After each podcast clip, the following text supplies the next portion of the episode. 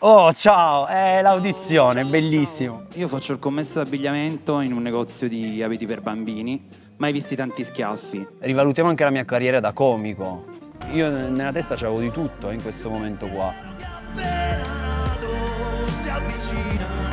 Vedo questa cosa con tutte queste persone intorno, tu che canti e quella roba che ti fa sentire piccolo in un mondo gigantesco. senza parole nel vedere una mongolfiera Io mi ci ritrovo tantissimo in questa cosa. Io in te ho ho capito che c'era un'urgenza, eh, un'urgenza artistica in questo caso. Nel senso, io sono venuto qua a X Factor proprio per, per la mia urgenza di tirar fuori qualcosa di mio. Per me è un no.